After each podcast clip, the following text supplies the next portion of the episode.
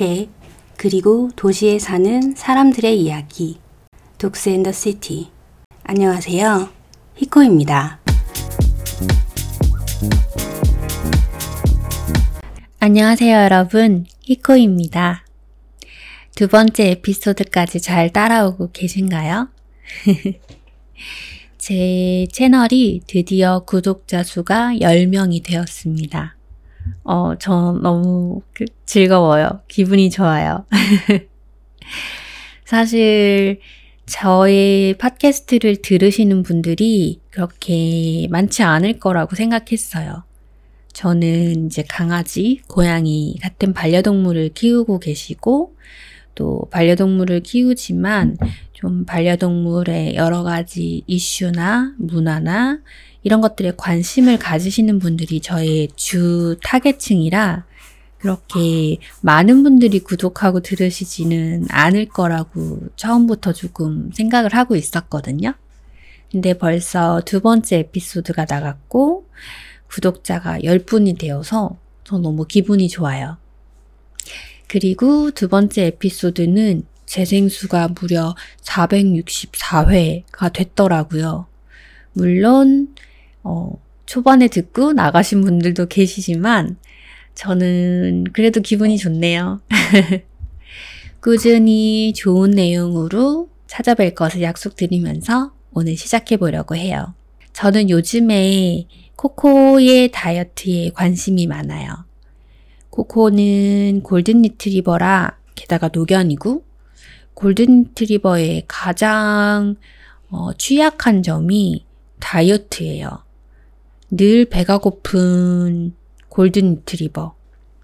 제가 듣기로 1등이 래브라도 리트리버고 2등이 골든 리트리버래요. 식탐이 많은 순서로. 그래서 아무래도 나이가 있고 음, 관절도 약한 코코는 지속적으로 다이어트가 필요해서 운동 외에도 식이요법을 많이 신경 쓰고 있는데 저는 기존에 다이어트 사료를 급여하고 부족한 배고픔, 음, 포만감을 위해서 야채를 많이 먹였어요. 사람들이 다이어트 할 때 야채 많이 먹잖아요. 야채는 살안 쪄요. 뭐 이런 거.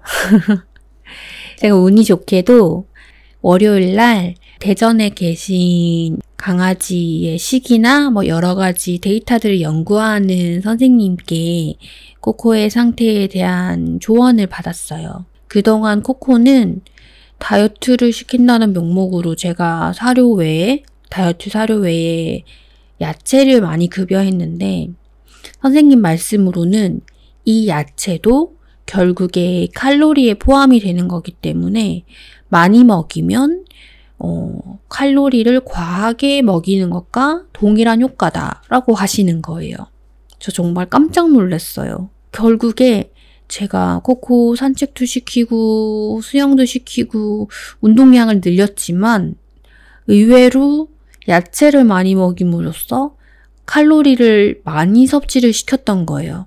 그러니까 플러스 마이너스 제로 또는 플러스의 양이 많아서 오히려 살을 찌우고 있는 형태였던 거죠. 그래서 이번 주부터는 사료의 양을 원하는 정량으로 피팅을 했고 기존에 제공하던 냉동 야채는 많이 줄였어요. 선생님 말씀으로는 정해진 사료양의 10% 정도를 다른 간식이나 야채나 강아지들이 좋아할 만한 강아지 건강에 좋을 만한 자연식으로 급여를 하는 게 가장 바람직한 식이요법이라고 하시더라고요. 결국에 무지한 보호자를 둔 코코가 운동을 열심히 하고 또 폭식을 하고 이런 걸 반복한 상황이었던 거예요.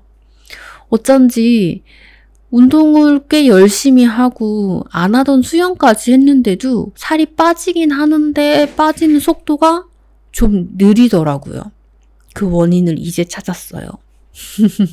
그래서 조금 더 관심 있게 진행을 해보려고 합니다. 정확한 방법도 알았으니까 그에 맞게 어, 식이요법도 하고 다이어트도 하고 하면서 저희 강아지들 컨디션을 유지해 가려고 해요. 조금씩 변화된 모습으로 코코는 점점 체력도 좋아질 거고 컨디션도 좋아질 거고 그러면 결국 저의 목표대로 20살까지 살 수 있겠죠? 제가 열심히 노력하고 많이 기대해 보고 있습니다. 여러분들도 강아지들의 식이요법에 대한 부분들은 많이 찾아보시고 공부를 해보시면 좋을 것 같아요. 저는 요즘에 식이요법 외에도 강아지들 관련된 서적을 좀 열심히 읽고 있어요. 저희 채널에서 아마 조만간 강아지 관련된 서적을 다룰 예정이에요. 강아지 관련된 에세이 서적도 많고, 정보를 가지고 있는 서적들도 많은데 제가 요즘 꽤 괜찮은 책들을 읽고 있거든요. 여러분과 같이 공유하면 좋을 것 같아요. 그거는 차차 여러분께 공유해 드리도록 할게요. 그러면 오늘은 이 정도 오프닝을 하고 저희 오늘 게스트들을 모셔보도록 하겠습니다. 오늘은 인터뷰 게스트 두 분을 모셨고요. 지난번 게스트로 나와주셨던 겨울쌤 같이 계시고 특별한 일을 하고 계신 분을 한 분 더 모셨어요. 오늘 메인 게스트이시고 이분은 김재선 작가님이십니다. 김재선 작가님부터 소개를 한번 들어볼까요? 예, 안녕하세요. 김재선이라고 하고 그림을 그리고 있습니다. 겨울쌤도 소개 한번 해주세요. 아, 네, 안녕하세요. 저는 어, 청년 반려동물 호텔에서 이제 사장으로 일하고 있는 박겨울입니다. 훈련사이기도 하고요. 네, 겨울쌤은 제가 지난번 회에서 말씀을 많이 나눴고요. 사실은 지금 있는 곳이 청년원 바로 밑에 재선 작가님 작업실이에요. 그래서 운 좋게 시간이 맞아서 두 분이 같이 녹음을 하게 됐어요. 지금 저희 home recording 방식이라서 약간의 잡음이 좀 들어갈 수 있는데 그 잡음은 좀 귀여운 잡음이 될 것 같아요. 왜냐면 지금 제 옆에 겨울쌤 강아지인 아미가 옆에 있고요. 그리고 재선 작가님 고양이인 금동이, 은동이, 그리고 최근에 이름을 바꾼 동동이까지 같이 있어요. 지금 이 친구들 엄청 조용히 있기는 한데 조금 떠들더라도 귀엽게 봐주시면 좋을 것 같습니다. 저희 팟캐스트 녹음에 응해주셔서 너무 감사하고요. 이렇게 보잘것없는 팟캐스트에 아. 재밌는 경험이 될 것 같아서 네. 불러주셔서 감사합니다. 아니, 제가 너무 감사하죠. 사실 정말 아무것도 없는 팟캐스트라 저의 그 지인분들께 네. 부탁을 드려서 이 지인분들께서 넓은 아량으로 응해주셨고 좋은 경험이 될 것 같아서 저는 개인적으로 너무 뿌듯해요. 음. 일단 재선 작가님은 특이하게도 제가 오늘 초면입니다. 실제로는 청년 겨울쌤을 통해 가지고 알게 됐고요. 제가 여기 청년에 와서 여러 가지 상담을 할 때 이 청년 3층에 약간 갤러리처럼 꾸며져 있는 거예요. 너무 예쁘게. 그래서 너무 신기하다라고 해서 그림을 막 감상을 하고 있는데 그때 이제 밑에 소개에 재선 작가님 소개가 있었어요. 그래서 열심히 인스타 팔로우를 하면서 피드를 따라가고 있고 가끔 댓글을 달면서 팬심을 팬심을 이제 드러내고 있고 저희가 DM으로 되게 네. 많은 대화를 나눴고 댓글에 대댓글로 대화를 많이 나눴지만 네, 신기한 건 얼굴을 보는 건 오늘이 처음이다. 그 재선 작가님 이 고양이도 키우고 강아지도 키우고 또 여러 가지 작업도 하고 계세요. 그래서 본격 이제 강아지, 고양이 관련된 팟캐스트인 만큼 본인의 반려동물에 대한 간단한 소개를 좀 부탁드릴까요? 음, 저희 전 어릴 때도 강아지를 키웠었는데 그 아이들이 이제 다 하늘나라를 가고 어, 지금은 강아지 두 마리, 고양이 세 마리를 키우고 있고 강아지 두 마리는 부모님과 같이 키워서 본가와 제 작업실을 왔다 갔다 하고 있습니다. 고양이는 금동, 은동, 동동에서 금은동이에요. 야, 금운동 메달리스트시구나. 네, 이름은 처음에 금동이도 이제 저희 회사 주차장에 쓰러져 있었던 아이를 저희 언니가 사진을 찍어서 보내는 바람에 구조하게 됐고요. 여기 겨울쌤이랑 같이 구조를 하고 키우게 됐는데 원래 키울 생각이 아니었어요. 그래서 언니가 뭐 조카가 키울 거다. 그래서 하루만 데리고 있어라 했는데 어쩌다 보니 제가 키우게 됐고 이름도 사실은 조카가 지었어요. 금동이라고. 그래서 이제 순차적으로 들어온 애들이 은동이가 됐고 그다음에 동동이가 됐어요. 금운동이 됐군요. 네. 그러면 지금 금동이, 은동이, 동동이가 별이랑 두부보다 먼저 키우시게 된 아이들인 네. 거예요. 제일 먼저 다섯 중에 먼저 키운 거는 이제 14년도에 별이가 저희 부모님 용인에 계신데 거기 다 그 지역에 떠돌이 개처럼 있었어요. 그래서 그 개를 아버지께서 이제 구조를 하신 거죠. 구조를 하셔서 키우게 됐고 그 당시 아마 한 7개월 정도였던 것 같아요. 포인터고 7개월 정도인데 그 포인터라는 견종을 제가 처음 봐서 차- 사실은 성견인 줄 알았어요. 다 큰 애인 줄 알았어요. 한 16kg 이상이어가지고. 근데 알고 보니 이제 어린애였던 거죠. 음. 걔를 먼저 키우게 됐고 이제 두부는 풋빛인데 저희 겨울 선생님 하시는 호텔에 하면서 처음에 아버지께서 오픈을 하셨으니까 하시면서 거기서 이제 강아지를 다른 직원분이 키우고 싶다고 하셔서 아이를 데려왔는데 어쩌다 보니 이제 그 강아지도 저희가 키우게 된 거죠. 네. 그래서 걔는 두부가 되었어요. 그 두부 이름은 그 직원분이 지어주셨고 음. 별이 이름은 엄마가 지어주셨고 그럼 은동이랑 동동이는 어떻게 만나게 된 거예요? 은동이는 사실은 금동에 키우다 보니까 고양이가 너무 좋은 거예요. 제 성격에 사실은 개보다 고양이가 더 맞더라고요. 그래서 고양이 그냥 그 카페에 보다가 은동이 사진을 봤는데 이제 누가 구조해서 제가 불법 아마 가정 번식하는 곳에서 어미묘로 있었던 음. 아이예요. 그래서 거기 범백이 돌면서 어미묘랑 새끼 고양이들 열, 열 마리 같이 해가지고 한 분이 구조를 하셨대요. 음. 그래서 그 글을 올리셨더라고요. 이제 임시보 하나, 뭐, 입양? 입양하겠다고 해서. 그래서 이제 신청서를 냈죠. 너무 이뻐가지고. 네. 미모로 당첨이 됐군요. 네. 은동이는. 그렇기도 한데, 금동이가 어릴 때 잠깐 호텔에 온 아이가 있었어요. 호텔에 온 아이가 있었는데, 은동이랑 정말 똑같이 생겼거든요. 나중에 어. 사진을 보여드릴게요. 그래서, 희나라고 있었는데, 금동이 첫사랑 이라고 할 수 있는 정말 졸졸졸졸 쫓아다니는 거예요. 너무 좋아해서. 그렇게 좋아한 고양이가 없었는데, 너무 좋아해서, 얘를 보자마자, 그 고양이 카페에서 보자마자, 아, 희나랑 너무 똑같이 생겨가지고, 아, 얘를 데려와야겠다. 첫사랑은 실패했지만. 어, 실패했지만 첫사랑과 닮은. 응, 똑같이 생겼으니까 더 좋아하겠지 하고 데려왔는데 서로 그렇게 좋아하진 않았어요 사실은 친해지는데 얘네 몇 년- 첫사랑이 아니야. 음, 엄마 알더라고요. 걔가 아니야. 스쳐 지나가는 애랑 같이 사는 건 달랐던 거죠 그래서 아, 그쵸. 음. 너무 좋은데, 어, 얘 왜 집에 안 가? 어 맞아 맞아요 맞아요 그래서 그냥 쟤네 둘은 친해지는데 한 2년 걸린 것 같아요 음. 그렇게 같이 살게 됐고, 근데 최근에 동동이는 아, 부모님 집 주차장에 그 어미묘가 버리고 간 걸 이제 엄마가 주워다가 이제 주신 거죠. 사실은 입양처를 알아봐 달라고 했는데 얘를 좀 살려본 다음에 상태가 너무 안 좋았으니까 얘를 살려보고 입양처를 알아봐 달라고 하셨는데 사실은 입양 문의도 한 건도 없었고 어, 아기가 여기 여기저기 외상이 많았는데 낳는 속도가 너무 더뎌요. 그래서 성- 지금도 아직도 이렇게 막 딱지가 있을 정도로 한 달 반 정도 됐는데 그래서 어디 보내기가 좀 그렇더라고요. 그래서 그냥 제가 동동이로 입양했습니다. 네네. 저도 그 피드를 봤어요. 아, 네. 원래 이름이 동동이가 아니었죠. 뭐였죠? 별동이. 별동이. 맞아. 별동이, 별동별. 이렇게. 음, 샵 별동별. 뭐, 이렇게. 맞아요. 갑자기 동동이가 되었습니다. 맞아요. 라고 피드를 보고, 음, 저는 반갑기도 하고, 음. 한편으로는 걱정도 됐어요. 어, 이게 인보일기나 이런 거를 음. 많이 올리면 사람들이 댓글을 그런 걸 많이 달거든요. 맞아요. 이 집에 있는 게 너무 행복해 보여요. 맞아요. 키워요. 아, 맞아요.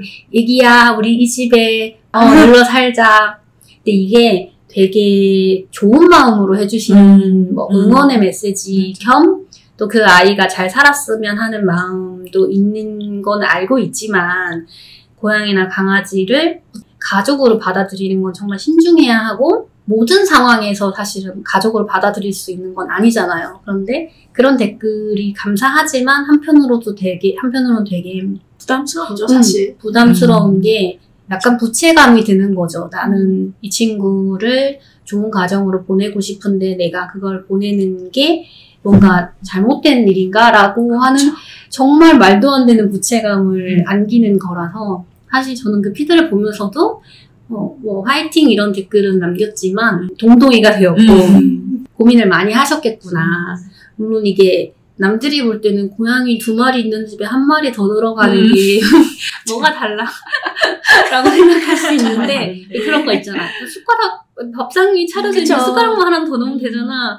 라고 하는데 사실 그렇지 않거든요. 맞아요. 네. 강아지나 고양이를 키워본 사람들은 음. 그렇게 말하지 않습니다. 네, 근데 동동이가 가족이 되었다고 했을 때, 아, 되게 고민을 많이 하셨겠구나. 깊이 있는 고민을 많이 하셨을 거라고 생각하고, 어쨌든 결과적으로는 모두가 행복할 수 있는 정답을 내렸을 거다.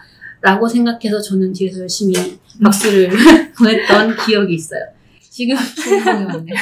지금 옆에 약간 푸슉푸슉 소리가 나는데, 동동이가 이제 본인 얘기를 하는지 아닌 것 같아요. 옆에 캣타워에서 열심히, 갑자기 시작했어요. 열심히 음. 자기의 존재감을 뽐내고 음. 있습니다. 사실은 얘가 상처가 빨리빨리 낫고 했으면은 입양을 어떻게든 보내려고 했을 텐데 아, 여기 귀 뒤에. 음, 여기 상처들이 아직 이게 거의 한 달 반 동안 이게 아직 안 아물었어요.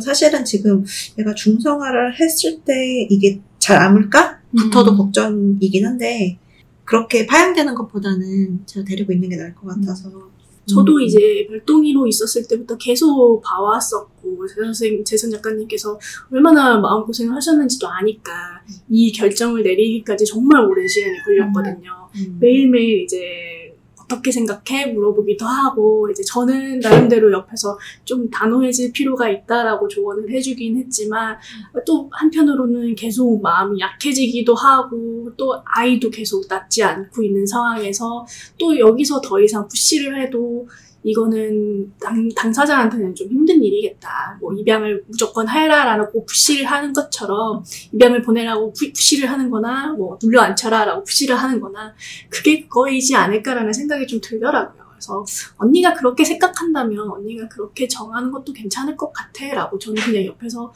그렇게 얘기해줬던 것 같아요. 결국은. 예. 맞아요, 맞아요. 이게 한 20년 이상의 나의 인생이 달린 문제이고, 음. 또저 아이의 인생이 달린 문제이기 때문에 쉽게 결정할 수 있는 건 아닌 것 같아요. 그러니까 생명의 무게감만큼 고민을 하는 게 맞고, 이- 입양을 보냈다 한들, 아니면은 눌러 살기로 지금 결정을 하신 것들, 저는 다 뭐, 좋은 선택이라고 생각해요. 좋은 집에 입양을 가서 음. 사랑을 받을 수 있는 어, 환경이나 그런 기회가 있었으면 그것도 좋은 선택이고, 눌러 앉아서 할 수 있는 것도 좋은 선택이고. 아니요, 그게 되게 걱정. 걱정. 다른 집 가면 더 사랑받고 살 것 같은데, 사실은. 저는 이미 키우고 있는 아이들이 많으니까, 그게 안타깝긴 한데, 뭐, 운명이 아닐까? 동동이 운명이 아닐까 싶어요. 그렇죠. 금운동 네. 메달리스트들을 이제 딱 맞추면 이제 금운동 음, 다음은 없어. 없어. 음. 음, 네, 이제. 우리는 3등까지만 기억을 아, 해. 너는 3등에 딱 들어왔으니까. 어, 그래, 그래. 3등에 들어왔으니까, 말썽 부리지 말고, 음. 빨리 잘 낳고. 그러네. 여기 딱지가 많이 있네. 근데 딱지가 있고 아픈 거 치고 너무 에너지가 좋은 거 네, 아니에요? 너무 잘 맞아요. 그래서, 아, 보내도 될 것 같은데, 왜 딱지는 안 떨어지지? 뭐 이런 거 있잖아요. 맞아요, 맞아요. 근데 이게 아마 재선 작가님은 이제 겨울쌤이랑 같이 치료를 하면서 보니까 음. 어, 얘 괜찮은 것 같은데 라고 볼 수 있지만 음. 실제로 이제 얘가 만약에 입양을 갔다면 어, 얘 왜 안 나아요? 음. 얘 문제 있는 거 아니에요? 이런 음. 얘기를. 당연히 들었을 음, 것 음, 같고 아니 근데 인보를 많이 했었 거든요. 제가 직접 한 것도 몇 건 있었지만 겨울이 통해서 음. 펄슨 통해서 너무 많이 봤는데 음. 이렇게 낫지 않는 애는 또 처음 본 것 같아요. 새끼 음. 고양이가. 그래서 좀 그랬어요. 그래서 개인적으로는 저 친구가 아무래도 외상으로 인해서 이제 이제 붓고 하는 염증성 반응이 너무 심했다 보니까 그 면역력이 한번 돌아오는 때까지는 시간이 조금 걸리지 싶고 돌아온 다음부터는 좀 평범한 고양이처럼 음. 상처가 나더라도 금방 아물고 이런 식으로 되지 않을까 싶어요. 왜냐면은 예전에 제가 키웠었던 로그라는 친구가 약간 비슷한 형식으로 염증을 계속 달고 있다가 음. 그게 다 낫는 데까지 거의 6개월에서 1년 정도가 걸렸거든요. 근데 그게 다 낫고 나니까 평범한 고양이처럼 상처가 나거나 피가 나도 잘 아물고 이렇게 됐었거든요. 그래서 동동이도 흉이나 이런 거는 남긴 하겠지만 중성화 전까지는 완벽하게 다 아물고 면역력이 돌아오면 잘 지낼 수 있을 것 같아요. 음. 개인적인 바람이기도 하고요. 네. 아마 지금 상처 난 부위 좀 아물고 털 나면 사실 잘 모를 것 같기는 음. 해요. 음. 약간 이 접히는 부위라 가지고 음. 잘안 남을 수도 있겠대. 음. 귀 음, 음, 끝이랑 음. 약간 이래 가지고 음. 차라리 이런 등이나 이런 거면은 음. 더 빨리 나왔을 수도 있는데 물론 저는 전문적인 지식은 없습니다. 저희도 저도 마찬가지입니다. 동동이가 자기 얘기하는지 너무 찰떡같이 알아가지고 음. 지금 재선 작가님 품을 떠나지 않고 있어요. 약간 주인공 기질인 것 같아요. 음. 저희가 어, 반려견 소개만 했는데도 한참 얘기를 했어요. 이 강아지, 강아지, 고양이 키우는 이 분들의 특징이 맞아요. 내게 내 고양이 얘기하면 시간이 어떻게 흘러가는지 맞아요. 몰라요. 음. 근데 이게 소개를 하신 거를 들어보면 되게 특이한 게 대부분이 주차장에서 주워왔다. 아, 맞아요. 그리고 뭐 길에서 주워왔다. 그러니까 주워오는 게 특징이고 네. 두 번째는 내가 주운 게 아니에요. 아, 정말 다. 그러니까 은동이 빼고는 제가 제 의지로 데리고는 네. 한 마리도 없었어요. 네. 부모님이 주워오시고 음. 언니가 주워오시고 음. 근데 밥은 내가 주고 있고 맞아요. 저 맞아요. 엄마는 내가 됐네. 아. 그렇기도 한데 저희 아버지도 개인적으로 지금 벌써 두 마리 인보하 인보라기보다 이제 구조하시고 두 마리 이제 하늘나라 갔고 또 그새 다른 아이 또 수풀에 누가 이렇게 사슬로 묶어서 버려놓은 아이가 있었던 거예요 몇 달 전에. 그래서 그 아이도 구조하셔서 키우고 계세요. 음. 그래서 그럼 집이 아주 다복다복하겠네요. 지금 주 아, 보호자, 음. 그러니까 강아지, 고양이 주 보호자로는 별이, 두부, 금운동 요 시리즈 요거 음, 음. 아이들의 주 보호자신 거고 음, 음. 또 부모님 강아지, 고양이 또 있으신 네. 거예요? 아니 고양이는 없고 음. 강아지만. 음. 개들만 있죠. 또 진돗개, 풍산개 키우시다가 이제 가, 다 하늘나라 가고 개들은 그리고 이제 지금 믹스견인데 누구 그래서 저희 아버지 농장을 또 하시거든요. 농장 근처 수풀에 묶어서 소리가 계속 났대요. 일주일 동안 소리가 났는데 그 풍산개 산책하다가 가보니까 거기 개 한 마리가 묶여 있었던 거죠. 정말 피골이 상접해서 묶여 있었던 거죠. 그래서 개를 구조하셔서 사실은 보호소로 보내고 싶어 하셨는데 이런 생각이 70이 음. 넘으셨거든요. 힘드시니까 어린 강아지를 키울 수 없다라고 음. 하시고 보호소 보내고 싶으셨는데 용인시 보호소가 다 찼대요. 그래서 안 음. 받아주시더라고요. 그래서 안 받아줘서 이제 그냥 키우게 되셨죠. 음, 음. 맞아요. 용인시 보호소랑 수원시 보호소가 그래도 좀 나름 잘돼 네, 있는 네. 편인 것 맞아요. 같아요. 다른 그 지역 보호소들보다. 저도 그런데도 불구하고 항상 꽉차 있고. 네, 네. 맞아요. 그 어떻게 생각하세요? 이게 음. 주워 주차장에서 주워오거나 음. 길에서 주워온 음. 강아지를 음. 보면 강아지나 고양이를 재선 작가님이 유난히 많이 케어를 하시는 것 음. 같은데 자매님들 중에서 음. 그 부모님이 봤을 때도 약간 그런 성향이 보여서 맡긴 게 아닌가 싶은데 그러신 어떠세요? 것 같아요. 음. 어, 그래도 처음엔 그렇게 생각 안 하셨던 것 같은데 사실 겨울쌤이 그런 악갱이 아픈 애 데려와서 살려서 보내기 전문이니까 그런 걸 너무 맞아요. 많이. 보시니까 네, 그거를 당연히 같이 해주겠지라고 생각하신 것 같아요. 음. 사실은 그래서 근데 하필 또 그때 제가 굉장히 바쁜 타이밍이었고 휴가철 성수기이기도 했기 때문에 이제 제가 거의 하루에 14시간씩 일하고 있어야 되는 타임이었고 너무 바빠서 이제 별동이를 내가 도와주겠다 선뜻 얘기하기도 힘들고 음. 도와줄래도 내가 너무 지쳐버리니까 음. 그게 참 쉽지가 않더라고요. 음. 그래서 어쨌든 언니 나는 이번에는 조금 힘들 것 같아. 음. 어, 언니가 혼자 할 수 있겠어라고 했더니 언니는 또 그런 책임감이 엄청 강한 사람이라서 음. 어 신경 쓰지 마라고 얘기를 하더라고요. 나름의 안심 아닌 안심을 하고 있었는데 이제 옆에서 보면 볼수록 언니는 점점점 지쳐가고 마음도 바짝바짝 타들어가는 게 보이고 맞아요. 그러다 보니까 이제 중후반 때부터는 이제 저도 같이 하나 둘씩 돕기 시작했죠. 돕기 시작하다 보니까 언니가 점점 고민 같은 것도 더 털어놓게 되고 혼자서 끙끙 앓던 것도 얘기하게 되고 하면서 그렇게 오다 보니까 동동이가 했던 것 같아요. 음, 맞아요.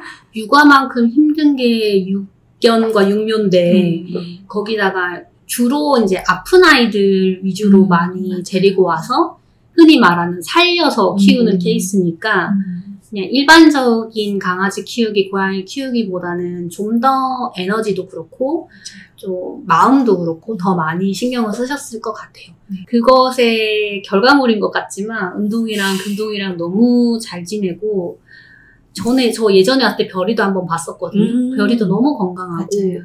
얘가 버려진 애가 맞는가 싶을 음. 정도로 너무 건강하고 그 재선 작가님 얘- 얘기 초창기의 초기 그림 중에 별이 그림 음. 있잖아요 바닷가에서 그 별이 그림도 있고 별이 그림 몇개 음. 봤는데 초기의 별이 좀 약간 그 바닷가랑 배경인 그림이었던 것 음. 같은데 약간 좀 아픈 느낌이 조금 있었어요 그 옆에 설명이 음. 별이는 뭐 몇 개월 때 구조해서 음. 이렇게 키웠다라는 제가 그 음. 설명을 음. 들어서 그렇게 보였는지 모르겠지만 그때 그 그림을 봤을 때의 별이랑 음. 현재의 별이를 봤을 때 너무 다른 음. 강아지 같은 거예요. 여기 사랑을 받으면 달라지는 게 뭐 사람이나 개나 고양이나 음. 왜한 가지인 것 같다 이런 생각이 들어요. 맞아요. 정말 별이도 처음에 어쨌든 그 동네 분들 증언에 따르면 엄마 강아지 가- 걔랑 똑같이 생긴 조금 큰 엄마 강아지랑 걔랑 둘이 돌아다녔대요. 그런데 이제 걔가 구조 별이가 구조되기 한한 일주일 전에 엄마가 안 보이고 엄마 차에 쳐 죽은 게 아닌가라고 다 추정을 하고 별이만 남아서 먹을 게 없으니까 그 농장으로 들어온 거예요. 거기 개들이 있고 하니까. 그래서 그때 이제 포획, 아닌 포획을 하게 되신 건데, 음, 정말 뼈밖에 없었어요. 음, 그래도 뼈밖에 없었어요. 정말 갈비뼈가 이렇게 딱, 이렇게 딱 보이게. 키웠는데 걔는 사실 딱히 모난 데는 없었고, 그냥 없었나요? 사람이랑, 사람이랑 커뮤니케이션이 전혀 안 되는 상태. 네. 음. 이제 훈련사 이기도 하고 저는 이제 4층에서 호텔 일을 하면서 별이를 이제 사장님께서 데리고 오셔가지고 낮 동안에 좀 도와줬으면 좋겠다 하고서 저한테 이제 맡기셨었는데 어떻게 이런 강아지가 있을 수 있을까 싶을 정도로 어, 사람과의 유대관계라는 거를 전혀 모르는 강아지였어요. 음. 이제 이름을 안다던가 뭐 이런 기본적인 것부터 시작을 해서 뭔가 사람이 인기척을 하면 그쪽을 쳐다본다던가 아니면 자신을 부르는 이름은 몰라도 자신을 부르는 어, 소리라든지 아니면 제스처라든지 그런 것들을 알아듣고 피드백을 한다던가 그런 게 있는 것들이 이제 보통의 반려견들인데 이 친구는 정말 아기 때부터 사람이랑 떨어져 살았겠구나. 마치 야생 동물처럼 그래서 뭔가 커뮤니케이션이 전혀 안 된다라는 느낌을 굉장히 많이 받았었고 그래서 그거를 어떻게 개선해 나갈지가 개인적으로는 되게 큰 고민이었어요. 왜냐면은 호텔에 제가 이제 있으면서 자주 보게 될 거기 때문에 그리고 덩치도 크니까 아무래도 그런 부분에 있어서 더 신경을 쓰지 않을 수는 없고 그래서 그 부분을 굉장히 많이 신경 썼던 것 같은데 다행히 사람이랑 같이 살면서 지내면서 그런 것들이 차츰차츰 차츰 개선이 되더라고요. 근데 개선이라고 해야 될까 본능적으로 개들의 DNA에 숨겨져 있던 것들이 나온 거라고 저는 개인적으로 생각은 해요. 이 늑대랑은 다르게 개들은 원래 DNA에 사람에 대한 친화성이 심어져 있기 때문에 몰랐다가 지금은 너무 잘 알아서 문제 인가 싶기도 하고요.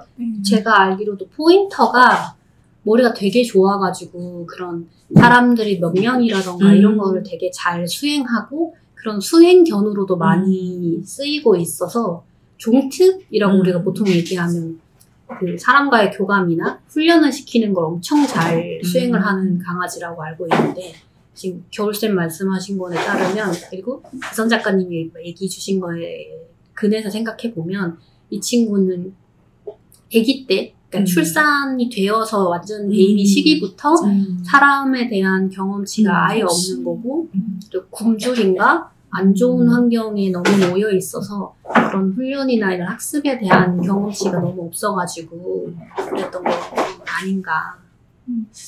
마치 공격성이 없는 늑대를 대하는 느낌이었어요. 음. 네, 저한테는 되게 처음 있는 경험이었고 음. 그때 당시에는 되게 신기했었죠. 음. 네. 공격성은 하나도 없었어요. 음. 옛날부터 지금까지 공격성은 영.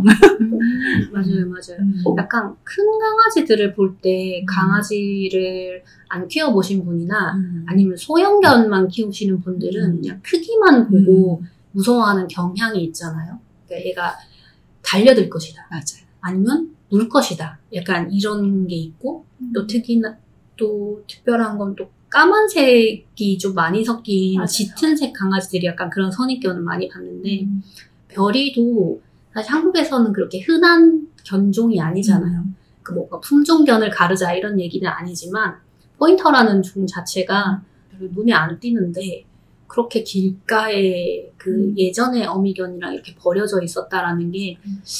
아, 좀 신기하다는 음. 생각도 들고 누가 의도적으로 정말 유기를 했구나 음. 라고 약간 짐작이 되는 부분도 있는 것 네. 같아요. 그 동네가 정말 산밖에 없는 동네라서 포인터처럼 이렇게 품종이 있는 강아지들이 돌아다니기가 쉽지가 않거든요. 거기다가 누가 봐도 포인터다 싶을 정도로 되게 스탠다드한 체형의 친구였고 거기 어미가 가출산을 해가지고 이제 데리고 다니는 듯한 모습까지 보였으니까 그래서 어미랑 새끼랑 같이 해서 유기를 일부러 그쪽에 한 게 아닐까 지금도 그렇게 생각을 하고 있어요.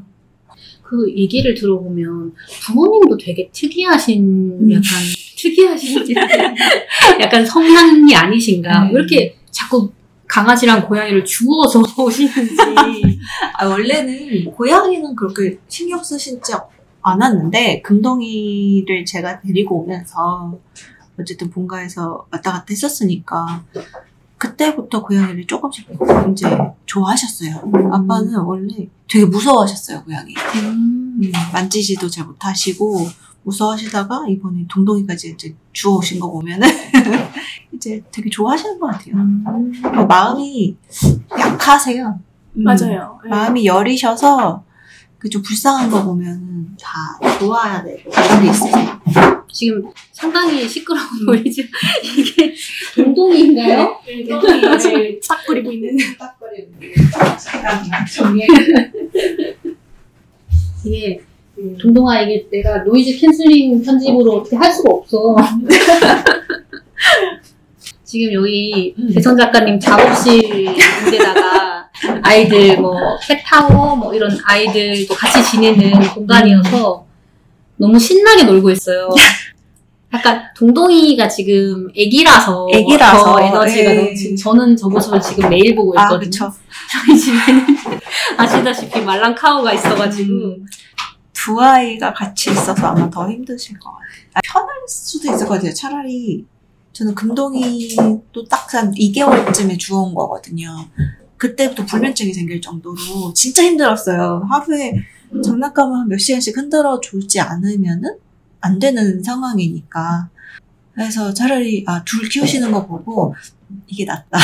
저도 원래 그 네. 말랑카우를 데리고 오기 네. 전에 그 고양이를 한 마리를 데리고 음. 오려고 하다가 음. 중간에 이제 계획이 음. 계획이라고 하긴 좀 그렇고 여러 가지 여건이 조금 음. 바뀌어가지고 음. 이제 젠 동물병원에서 공고를 하고 있는 말랑카우를 데리고 왔는데 데리고 오면서도 그 생각은 했어요. 재선 작가님 얘기한 음. 것처럼 아 두 마리면 서로 같이 놀겠지? 내가 뭔가 이렇게 강아지들 터그놀이처럼 이게 낚시놀이를 해준다거나 아니면 내가 고양이가 좀 미숙해서 고양이의 그런 카밍 시그널이라고 해야 되나? 그런 거를 못 해줘도 둘이 알아서 잘 놀고 잘 크겠지? 라고 생각했는데 집에 와서 보니까 확실히 그렇더라고요. 둘이 맞아요. 되게 잘 놀고 음. 서로 깨물기도 하고 할기도 하고 엄청 레슬링도 많이 하고 그래서 보고 있으면 아주 흐뭇해. 이렇게 저는 소파에서 앉아서 둘이 레슬링하고 막 달리기 대회하고 음. 하는 걸 지켜보면서 음 그래 강아지보다 고양이가 낫구나. 어때요? 강아지랑 고양이 육묘와 육견. 어... 이게 되게 개인적으로는 나이에 따라 조금 차이가 난다고 음. 생각을 해요. 일단은 어, 중형견, 소형견 할 거 없이 개 어릴 적이 가장 힘들고요. 그다음이 힘든 걸로 치자면 성묘, 음. 성묘. 그다음이 이제 다 큰 어, 아, 다 작은 강아지. 그리고 제일 어린 고양이 이게 맞나? 아니, 제일 힘든 아닌 것 같아. 게나 힘들었어. 애기 강아지. 네 맞아요. 제일 힘든 아, 게 맞아요. 애기 강아지. 두 번째가 애기 것 고양이. 음, 음, 그다음이- 뭐 애기가 다 힘드네요. 네, 음. 가르쳐야 되니까. 근데 고양이와 강아지 애기 때 다른 거는 고양이는 배변 훈련을 할 필요가 없는 거. 아 그죠. 정말 어쩌- 너무 신기한 게 본능적으로 하는 거.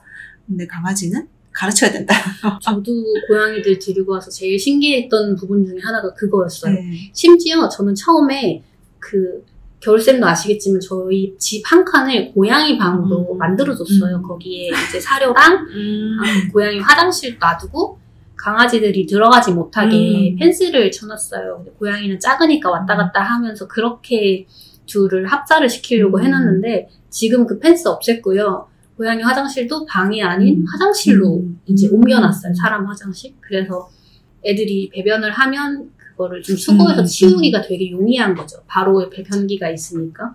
근데 강아지는 상상을 할 수 없는 일이에요. 왜냐면 저도 그렇죠. 네. 강아지 화장실 훈련을 하면 지금 저희 집에는 이제 거실에 그 패드를 깔아놓고 음. 실내 배변도 같이 하는데 친구들이 얘기를 해요. 야, 그거 그냥 화장실에 깔아주면 안 돼? 근데 강아지는 한 번 훈련하면 그렇게 자리를 옮기는 게 되게 힘들거든요. 맞아요. 근데 고양이는 그냥 옮겨만 놓으니까 가서 하는 거예요. 너무 신기했어요. 야, 천재인데? 그 외에 배변 훈련 말고는 솔직히 강아지가 조금 수월한 거 같은 게 건강해요, 더.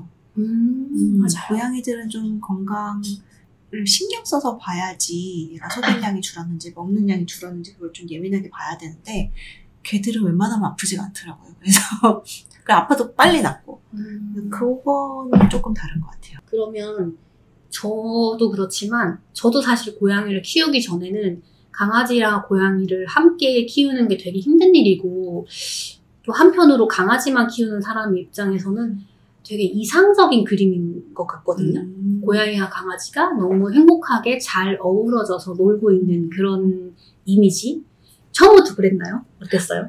저는 처음부터 그랬어요. 왜냐면 음. 저는 그게 개체의 성격인 것 같아요. 특정 그냥 개와 고양이를 잘 지내게 하는 방법이 아니고 그 둘이 성격이 맞냐 안 맞냐 같아요. 그래서 별이가 워낙 새끼 고양이를 너무 좋아해가지고 금도이도 사실은 아까 키울 생각이 없다고 했는데 데려온 날부터 금도이가 별이 품에 파고 들었는데 너무 좋아하는 거예요 별이가. 그래서 그때는 음, 별이 중심이었기 때문에 별이가 좋아하면 내가 키워야지 이렇게 된 거죠. 음. 별이의 confirm을 받고 응, confirm 받고 별이가 너무 좋아하니까. 근데 별이는 음. 좀 다 포용하는 성격인 것 같아요. 별로 이렇게 까다로워 보이진 않는 것 같은데. 음, 까다롭기다기보다는 자기한테 위해를 가할지 안 할지를 제일 음. 먼저 판단을 하는 친구인 것 같아요. 그래서 자기가 조금이라도 무서우면 최대한 안 나가는 방향으로 음. 하고 근데 자기한테 되게 friendly하고 친화적이고 어, 제 친구가 날 좋아하잖아. 그럼 한없이 내주고 음. 네, 얘 그런 게 호불호가 확실한 친구라서 음. 아무래도 합사가 좀 더 용이하지 않았나 음. 싶어요. 저도 이제 말랑카우 합사하기 전에, 그러니까 키우기 전에 겨울쌤한테 되게 많이 물어봤었어요. 음. 저희 강아지들이 고양이랑 잘 지내나요? 음. 사실 유치원 일기를 보면 가끔 코코랑 초코가 이제 겨울쌤 성명호 친구들이랑 음. 어울리는 사진이나 이런 이야기들이 있는데 되게 잘 지낸다고 쓰셨더라고요. 그래서 좀 물어봤죠. 잘 지내냐고. 그랬더니 성묘 친구들이랑은 잘 지낸다. 그리고 산책 다닐 때 보면은 이제 길냥이들을 막 위해를 가하려고 쫓아가는 건지 아니면 좀 신기하고 반갑고 놀고 음. 싶어서 쫓아가는 건지는 좀 느낌이 있잖아요. 예, 위해를 가하려고 음. 쫓아가는 편은 아닌 음. 것 같고 그래서 이제 좀 고민을 하다가 데리고 오긴 했는데 걱정은 많았죠. 왜냐면 음, 성묘 고양이들이랑 악갱이들이랑은 또 다르고 음. 그리고 겨울샘 고양이들은 약간 워낙에 그러니까 아니랑 오랫동안. 살아가지고 약간 부처 같은 타입이어서 애들이 맞아요. 약간 모든 강아지에게 다 마음이 열려 있고 그리고 나이가 조금 있잖아요. 그쵸. 그러니까 인간하면 아저 강아지들 음. 저 어린 것들 약간 이런 이런 느낌으로 이렇게 막 양펀치를 한다거나 음. 예민해하거나 이런 게 없어서 음. 우리 동동이는 이번 회차에 되게 많이 나오겠다. special guest. 주인공이라면. 이 개고양이 얘기만 해도 음. 끝이 없어요. 음. 내 새끼 자랑은 맞아요. 끝이 없는 것 같아요. 그리고 아까 또 부모님 얘기 잠깐 했는데 음. 아 진짜 조금 특이하신 분인 것 같, 분들이신 것 음. 같아요. 아무리 마음이 좋고 음. 그래도 강아지 고양이를 주워와서 음. 얘네를 치료를 하고 뭐 입양을 보내고 뭐 이런 거를 하시는 분들은 많지는 않거든요. 마음이 여린 분들이 음. 많아도. 좀 요번에 조금 화제를 바꿔서 특이한 음. 이력을 한번 아까 그 농장 얘기 하셨잖아요. 음, 음. 저도 이 농장 알거든요. 농장 얘기 잠깐 해 어떤 네. 농장인가요? 아, 원래는, 아, 이게 개념이 조금 어려울 수 있는데, 병아리를, 데, 1일차 병아리를 데려와서 두 달 정도, 두세 달을 키워서 산란계 농장에 보내는 역할이에요. 그래서 중추 농장이라고 해요. 그래서 저희가 산란계 농장은 아닌데, 계란이 나오는 거는 그것도 이렇게 애들이 들어오잖아요. 몇만, 몇만 마리씩 병아리가 들어오는데, 그 중에 약한 개체들이 있어요. 그러면. 네, 그 아이들은 케이지 아무리 동물복지 케이지라고 해도 케이지에 두면 살 수가 없는 아이들이에요. 그러면 그런 아이들을 다 빼서 방사장에 놓으신 거예요. 그럼 걔네들은 다 살아요. 살고 또 이제 계란도 낳고 하니까 이제 그렇게 시작을 하신 거죠.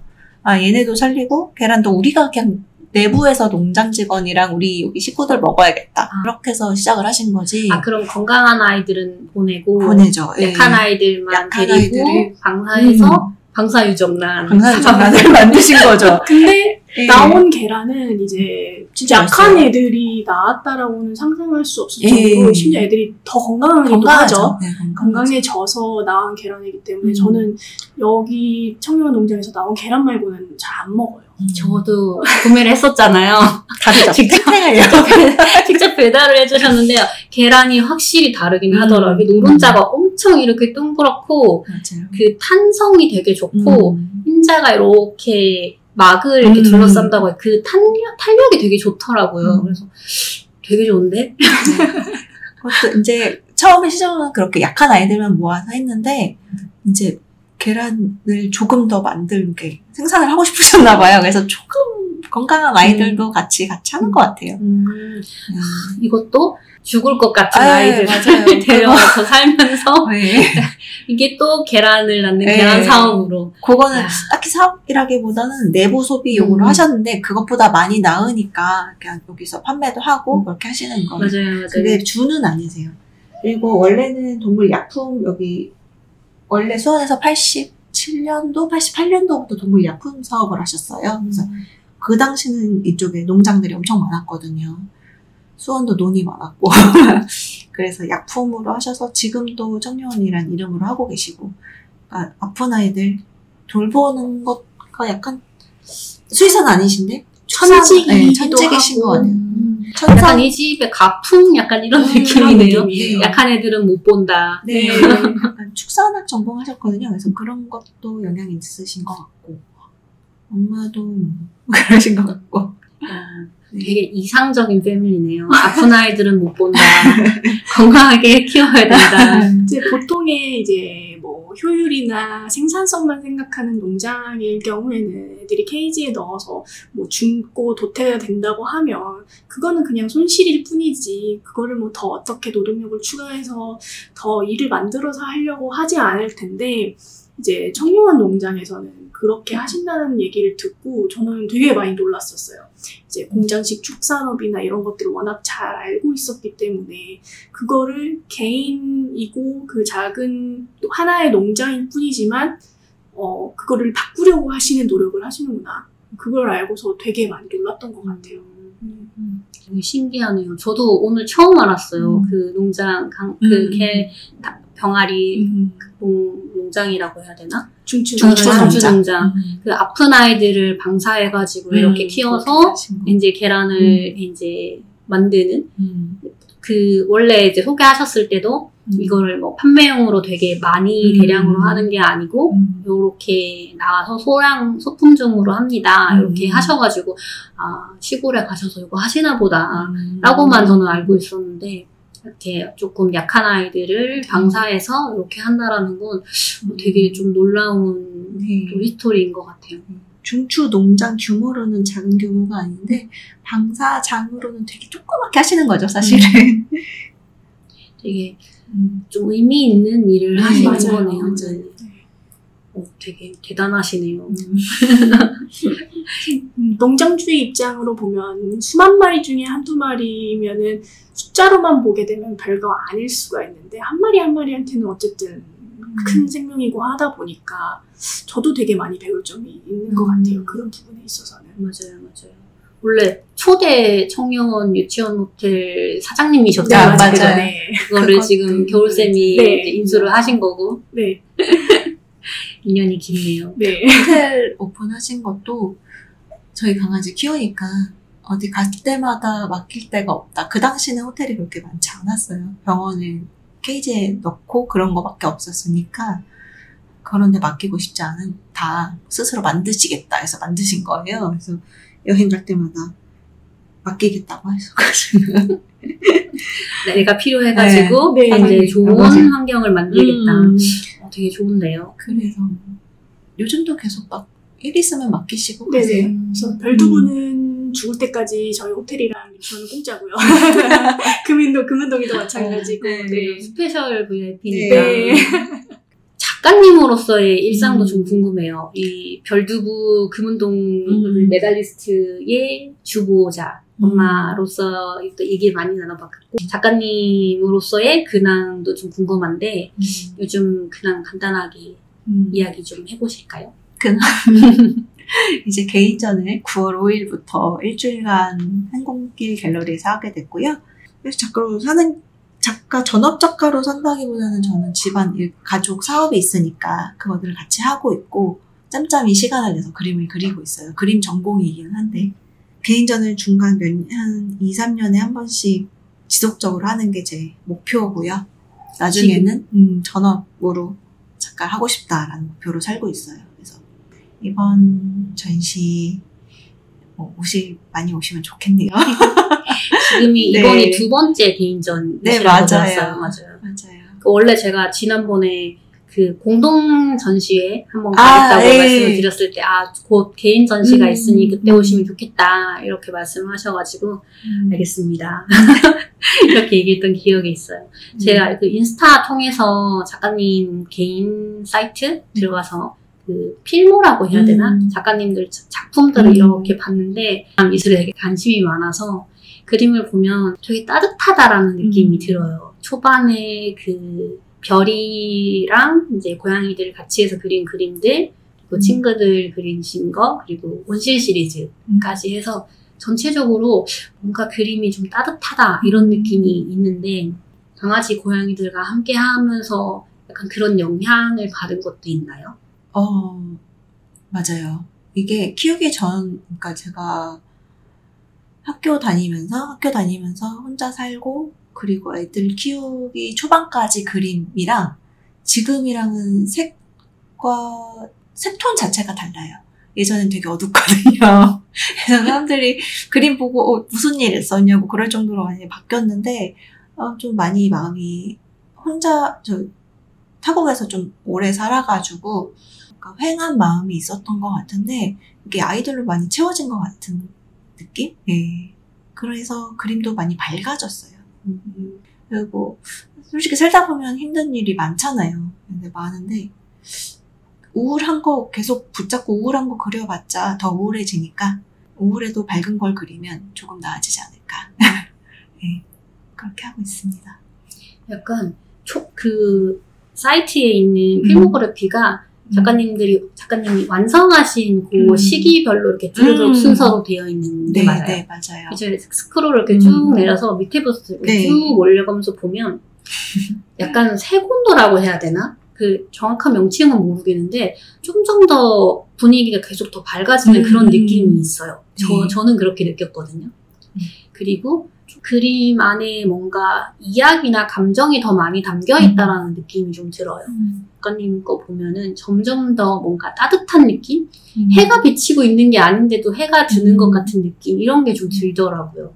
아, 이게 그 반려동물이 주는 뭔가 음. 그런 영감 같은 게 있는 게 아닌가라는 음. 생각을 좀 했어요. 그것도 있어요. 그것도 있고 아무래도 주택, 저, 전원주택이다 보니까 부모님 집에 가면 아무 이제 도시에서 들리지 않는 소리만 들려요. 새 소리만 들리고 사람 소리도 안 들려요. 하루 종일 사람 안 볼 수 있는 곳이거든요. 그러니까 거기서 뭔가 좀 얻는 에너지들도 있고 그래서 그거를 이번 전시에서 표현하고 싶었거든요. 그래서 음, 그런 걸 많이 느끼셨다면 좀 성공한 것 같아서 좀 뿌듯합니다. 그러면 이제 작가님 네. 전시회를 오면 그런 힐링과 치유를 얻을 수 음, 있겠네요. 네. 그게 목표예요. 네, 많이 가주셔서 네. 힐링을 얻으시고 네, 치유를 받으시면 좋겠어요. 저는 개인적으로 되게 좋았거든요. 음. 그리고 직접 전시를 가실 분들이 계획하신 분들이 계시면 작가님 사이트에 들어가서 작가님 예전 그림도 같이 한번 보시면 도움이 많이 될 것 같아요. 지금 우리 반려견 얘기는 음. 30분 이상 있는데 가면 5분 정도 얘기해 주셨어요. 역시. 이게 그 친구들, 지인들도 사실은 강아지를 키우고 있는, 고양이를 키우고 있는 지인들도 많지만, 안 그런 지인들도 되게 많단 말이에요. 근데 성격이 확실히 좀 나뉘는 것 같아요. 동물을 키우고 음. 있는 사람들의 그 life 음. pattern 이랑 또 동물을 키우지 않는 사람들의 life pattern이 좀 다른데, 작가님의 하루 루틴은 어떻게 돼요? 저는 정말 집순이거든요. 그러니까 이 건물 밖을 잘 나가지 않아요. 정말 일주일에 두세 번 어, 나갈까 말까 정도로 나가지 그럼 않아요. 3층, 4층, 3층, 4층 뭐 이런 식인가요? 1층, 일층, 1층, 3층, 1층, 3층. 1층에는 이제 근무를 해야 되는 음. 일- 일이 있기 때문에 일하고, 이제 퇴근하면 올라와서 그림 그리고, 음, 요즘은 이제 전시 작업 준비해야 되니까 전시 준비하고 있고요. 그리고, 다른 일도 되게 많이 해요. 그러니까 엔잡러예요. 요즘 어. 사람들이 다 그렇잖아요. 그래서 1층에서 약품 관련된 일도 하고, 그림 그리는 게그당 시간상으로는 그림 그리고, 그리고 디자인 작업도 하고 있어요. 그래서 친구랑 같이 작업을 하는데, 디자인 작업, 외주 받아서 디자인 작업하고, 이렇게 주로 세 가지 하고 있습니다. 네. 어, 한 가지 제일 중요한 게 빠졌네요.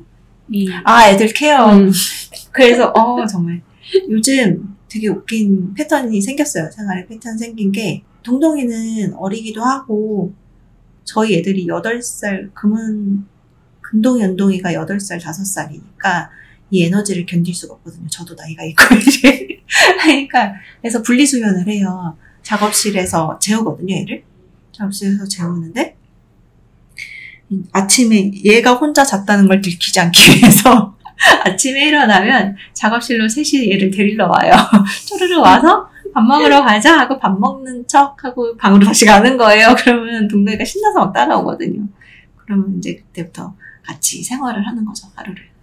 동동이를 잘 속이는 게 아. 하루의 첫 번째 아, 그, 임무거든요. 맞아요. 임무예요. 얘가 혼자, 나만 혼자 살고 있지 않아. 이런 거.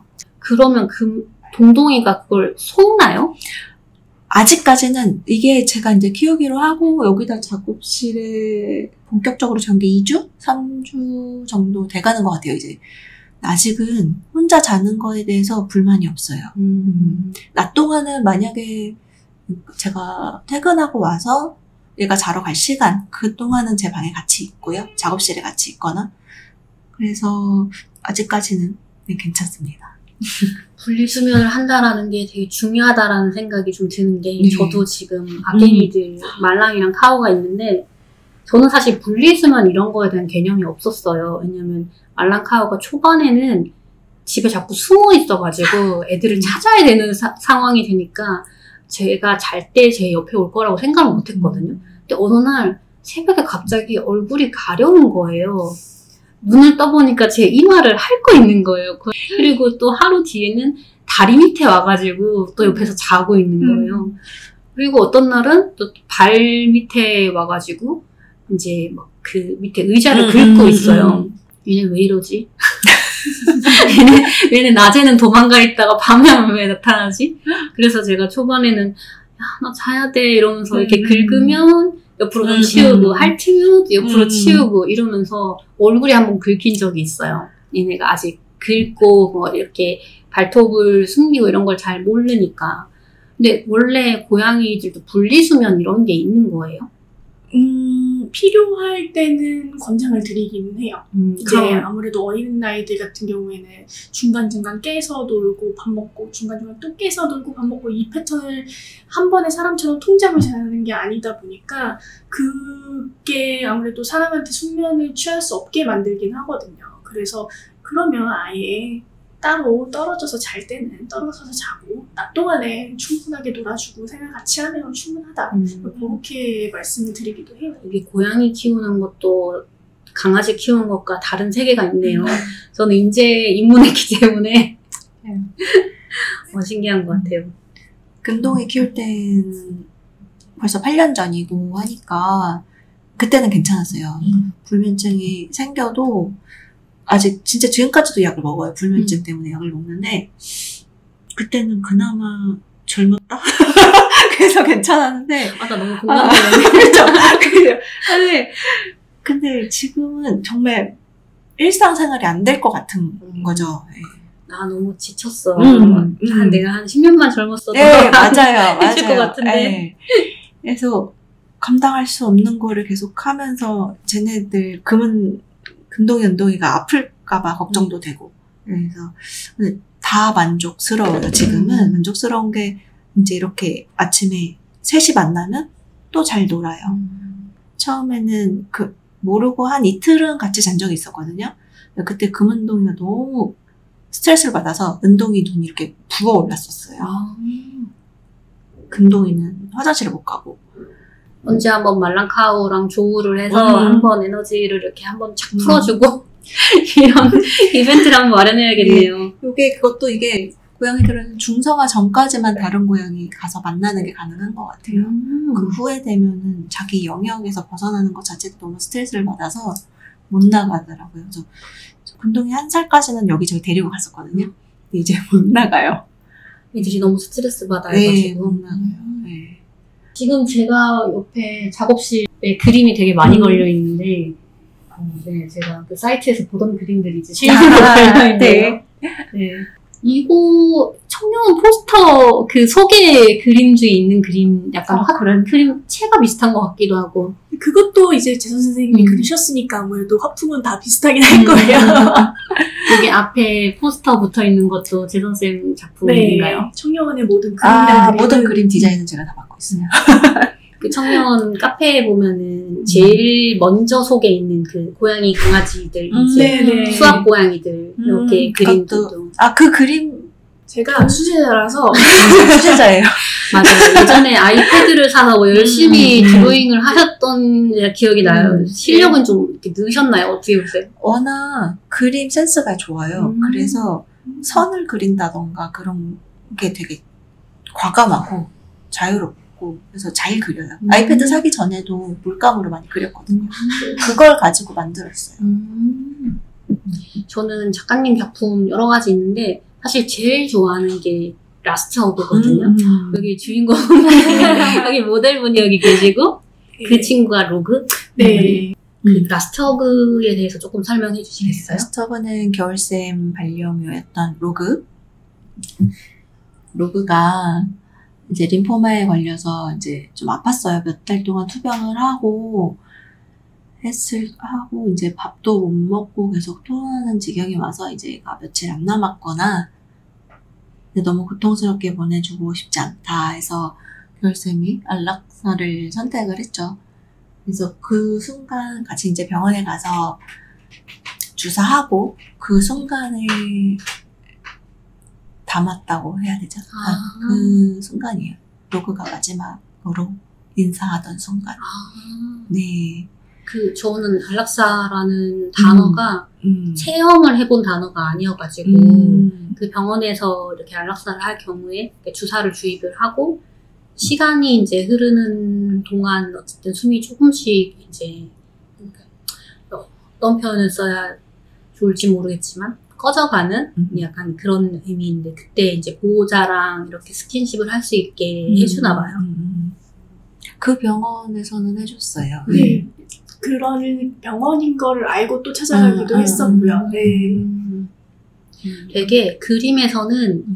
뭔가 슬픈데 담담한 음, 음, 그런 그랬어요. 느낌을 받았어요. 맞아요. 네. 실제로 제 심리 상태도 그랬었고요. 음. 저는 이제 두 달 조금 더 넘게 아이의 투병을 또 지켜보면서 그동안 굉장히 마음을 많이 다잡았던 것 같아요. 이 친구를 음.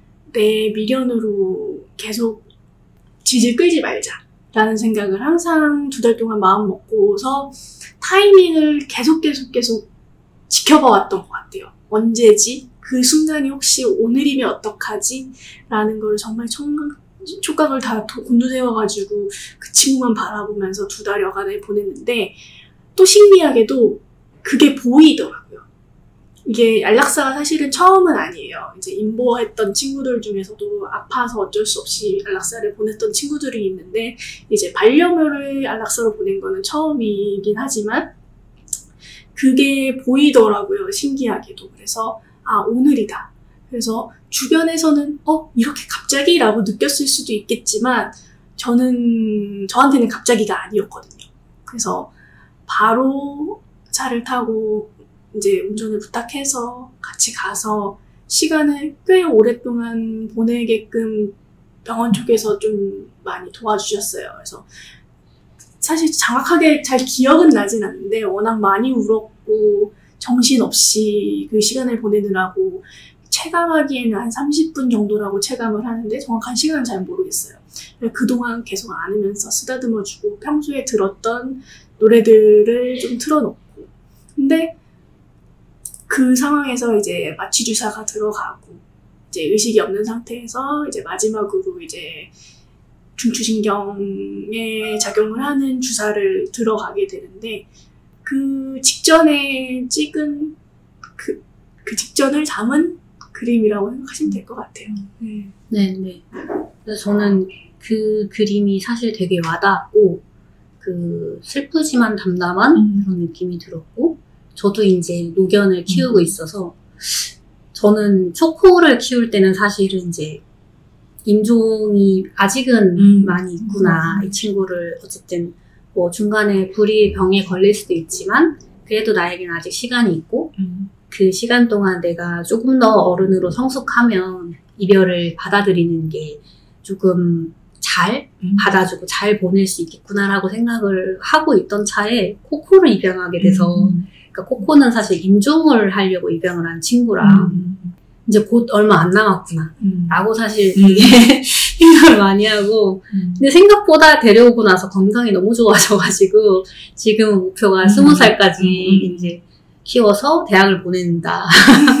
약간 이렇게 생각을 하고 있는데 확실히 이제 강아지, 고양이, 노견, 노묘를 키우시는 분들은 그 임종, 음. 강아지, 고양이 임종 그 끝을 음. 어떻게 음. 가져가는지가 항상 고민일 것 같기는 해요. 그 추억을 그림으로 담는 작업이 되게 의미 있었던 것 같고 네. 겨울쌤한테도 그 그림이 되게 많이 의미 있는 음. 네, 네, 일일 것. 같아요. 그 그림을 그리시는 동안 그 과정을 다 지켜봤었는데 하나씩 하나씩 이제 만들어질 때마다 어 여기 이 털 되게 로그 같다. 어 지금 이 손동작 되게 로그 같다. 그게 보여지는 거예요. 점점 점점. 그리고 그런 순간들을 다 봤음에도 불구하고 첫 번째 개인전을 했을 때 그 그림이 걸렸었거든요. 그래서 이제 전시회가 딱 시작을 하자마자 가서 봤는데 매일매일 봤던 그림인데도 그렇게 전시회에서 보니까 또 눈물이 막 이렇게 쭉쭉 나는 거예요. 그래서 마치 처음 본 그림인 것처럼. 그래서 아 그림이 사람한테 이렇게 감동을 주고 마음을 움직인다는 게 정말로 이런 거구나 라는 생각이 들었어요.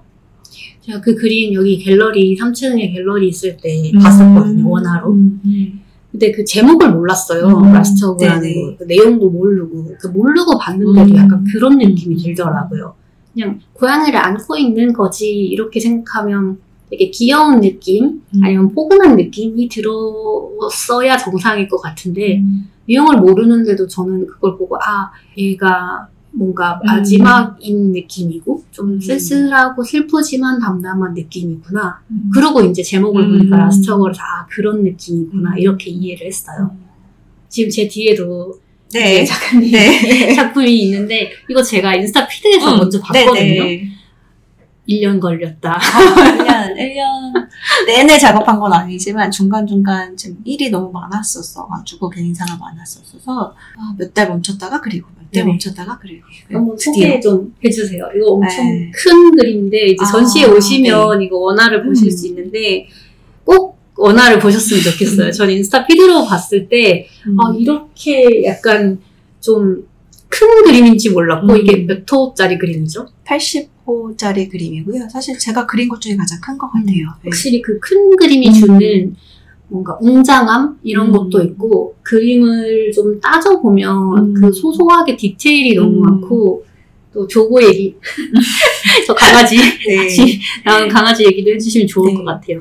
어, 부모님이 어, 직접 지으신 집 데크에 앉아 계신 그림 꼭 그려보고 싶었어요. 그래서 마침 부모님, 아버님, 아버, 아빠가 꼭 그려달라고는 했었는데 사실은 영정사진용으로 그려달라고 하신 거예요. 근데 좀 그렇잖아요. 아무래도 자식이 영정사진을 그리는 건 좀 그렇고 같이 있는 걸 그려보고 싶다 해서 그렸는데 어, 이제 다 그리고 나서 한 구석에 아버지가 키우시던 강아지를 넣었어요.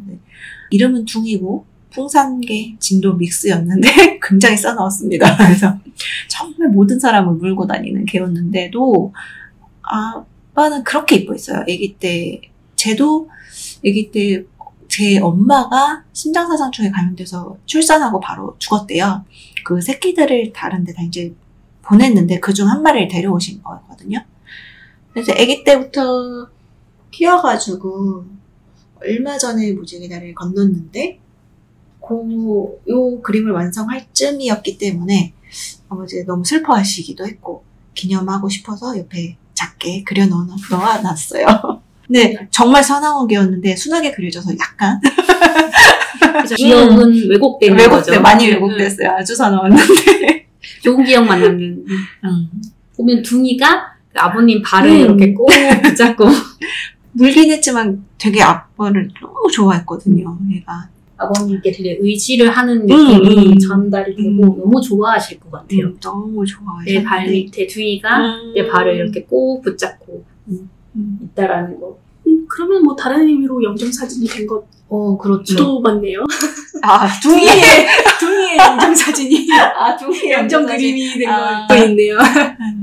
네, 좀 그러니까 마음이 여리신데 음, 표현이 많으신 분들은 아니에요. 아무래도 50년대생이시고 이러시니까 그림을 보고 뭐 이렇다 저렇다 얘기는 아직 없으셨어요. 보시면 네. 약간 우시진 않더라도 음. 되게 마음에 뭔가 음. 일렁임이 있지 않으실까 음. 되게 좋은 선물이 될 것 같아요. 그 작가님 그림 제일 오른쪽에 보면 이제 사인 같은 약간 네. 서명 같은 게 이제 좀 특이해요. 숫자가 계속 바뀌어요. 네, 이거 무슨 의미예요? 연도입니다. 제 그림을 끝낸 연도를 꼭 집어넣고 있어요. 저 그림은 JK23이니까 올해 올해. 어, 네, 그리고 나머지 그림들은 뭐 19년, 뭐 네, 쭉 21년 있어요. 네. 그 요번에 개인전 하시는 거는 몇 년도 그림 위주예요? 지금 19년도에 그린 별이 그림은 하나 있고요. 왜냐면 집, 그 부모님 집 에 대해서인데 대문에 이렇게 애가 서 있는 게 있기 때문에 그거는 하나 나올 거고 대부분은 21년도, 22년도 그리고 올해까지 그린 거 해서 아무 곳에서도 전시하지 않았던 거를 전시하고 합니다. 하려고 합니다. 그러면 21년에서 23년도 음. 사이에 이제 작가님의 음. 그런 심리 상태나 음. 아니면 그때 일어났던 음. 여러 가지 사건들이나 그런 것들을 음. 느꼈을 때 감정 이런 것들이 많이 반영이 되어 음. 있겠네요, 그림은. 그럴 것 같아요. 아무래도 나이를 얘기해도 되나? 편하실 대로. 마흔, 딱 마흔이 됐을 때부터 이제 그림이니까 뭔가 예전보다는 조금 더 편해진 것 같고, 그리고 예전보다 뭔가 더 꽃이 좋고, 뭐 이런 게 있어요. 그죠, 그죠. 그쵸? 자연이 더 좋아지고 네. 제가 공감합니다. 네, 자연이 너무 좋습니다. 자연에서 느껴지는 그 편안함, 그런 에너지, 이런 게 있기 때문에 그런 걸 많이 담았어요. 네. 교수님은 아직 도시가 좋을 나이시고. 저는 아직도 왜 이렇게 꽃그림만 그리나. 예전에 동물 그림이 더 좋다, 막 이렇게 얘기를 해요. 근데 동물 그림을 그리는 것도 너무 좋아요. 동물 그리는 걸 특별히 좋아하긴 하거든요. 근데 이제 식물도 좋더라. 이거 있는 거죠. 맞아요, 맞아요. 점점 이제 화풍이라고 해야 되나 음. 이런 것들 좀 변전사가 있기도 하고 네. 또 작가님이 작가님이 뭔가 정체성을 찾아가는 이런 길이라고 생각할 수도 있겠어요. 네, 이게 전 그래요. 그냥 그림이라는 게 스타일이 계속 고정된다기보다 하나하나 그릴수록 음, 발전된다고 생각하거든요. 그리고 제가 지금 그리는 그림이랑 이제 한 50에 그리는 그림, 60에 그리는 그림은 아마 많이 다를 것 같아요. 그래서 그리면서도 재밌어요. 어떻게 변할까. 예. 그림의 약간 뮤즈이기도 한데 음. 방해꾼이기도 하잖아요. 우리 음. 고양이들 네. 그 저도 집에 음. 그림 취미로 그림을 음. 가끔 그리는데 부통에 붓을 이렇게 꽂아놨는데 어느 날 그 부통을 다 털어가지고 그쵸. 그거 그 붓수 그, 그, 그 모를 계속 물어 뜯고 아. 장난을 치더라고요 아. 저희 말랑카우가 그리고 작가님 피드 보면 계속 이렇게 붙이를 음. 하는데 운동인가 금덩이를 계속 손으로 이렇게 마치 이거 음. 장난감인 건 음, 마냥 음. 방해를 하던데 작업할 때는 어때요? 작업할 때 이제는 안 그래요. 음. 그러니까 동동이가 좀 크면 그럴 것 같은데 애들이 그렇게 장난치는 거는 한 4살까지인 것 같아요. 한 5살쯤 되니까 은동이도 이제 그림 그리는 거 알아서 안 오고 사실은 예전에 팔레트 위에도 많이 올라갔어요. 은동이가 물감도 막 찍고 내려가고 막 이런 거 많이 했는데 이제 안 그러고 아미가 역대급으로 사고 친거 그 에피소드가 있는데 한번 겨울쌤이 이제 갔어요. 네네. 예, 휴가를 갔어요. 휴가를 가고 그때는 호텔 일을 같이 하고 있을 때였거든요. 그래서 호텔에서 음, 짬짬이 그림을 한번 그리고 이제 물감을 이렇게 옆에 치워두고 애들이 닿지 않는 곳에 치워두고 그때는 강아지도 별로 없었거든요. 예, 그리고 아미를 제가 보살피고 있었는데 자고 일어나고 왔더니 물감 200ml 튜브 몇 개를 뜯어서 먹어버린 거예요. 온몸에 발라놓고. 수채화 물감 아니면 아니, 유화 유화 물감? 물감을. 맛이 없을 텐데. 네. 네, 정말 온몸에 다 발라놓은 녹색 olive green을 다 발라놔가지고 이제 헐크개가 되었고, 네. 쟤를 이제 퐁퐁으로 닦았죠. 그러네요. olive green이면 헐크 음. 이제 네, 이제 그때부터 막 배변을 하는데 계속 녹색똥이 나오고. 녹색똥이 나오는 거예요. 근데 너무 웃긴 게 얘가 화이트를 먼저 먹었어요. 아. 화이트를 먹고 olive green을 먹었는데 순차적으로 순차적으로 색이 점점 진해지는 green이 나오고 나중에 이제 다 끝나니까 자기 변색이 나오더라고요. 야.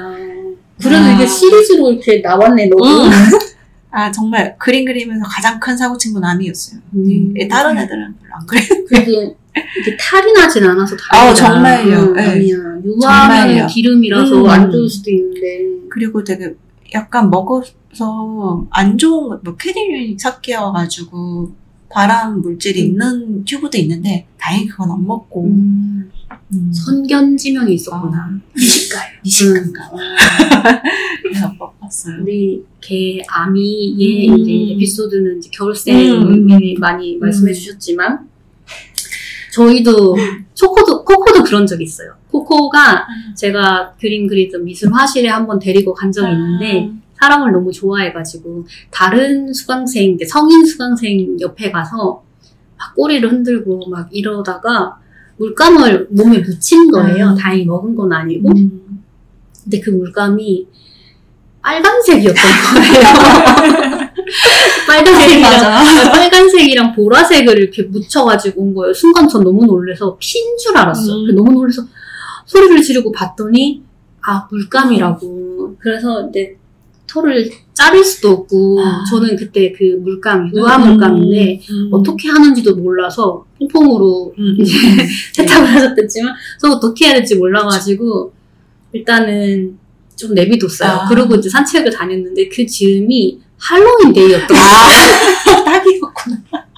그래서 사진을 딱 찍고 할로윈 데이, 할리퀸 또 음. 이렇게 제가 찍었는데 사람들이 그 해시태그를 먼저 안 보고 사진만 보고 다 전화가 온 아. 거예요. 코코 피났냐고 무슨 사고 당했냐고 자세히 읽어봐 거기 해시태그 달려있지 그래서 내용을 이제 보더니 사람들이 빵 터져서 어 그래 이러면서 전화를 끊더라고요 음. 그러고 보면 강아지들이 고양이보다 사고를 더 많이 치는 것 같긴 해요 크게 치는 것 같아요. 네. 사고 스케일이 다르고, 사실 소형견은 안 그런 것 같은데 대형견들이 그런 것 같아요. 별이도 스케일이 좀 아. 항상 컸죠. 네. 정말 모든 쿠션 입을 뭐다 찢고 다녔었어요. 어릴 때는 다 찢고 다니고 아미 아미는 그냥 다 찢었어요. 아무 종류가 상관이 없이 모든 걸 다 찢어놨었어요. 구두면 구두 입에 닥치는 대로 다 뜯어놨었어요. 교수님 원산을 바라보시면서. 네, 저랑 있으면서는 사실 며칠 제가 데리고 있었겠어요. 그러면서도 저랑 있을 때 그 정도인데. 겨울쌤 에피소드에서는 음. 저희가 자세히 얘기했지만 음. 저는 그래서 한편으로는 코코를 노견에 아, 만난 게 맞아요. 되게 다행이라고 생각해요. 아, 네. 사람들이 부럽더라고요. 저도 그렇게 생각해요.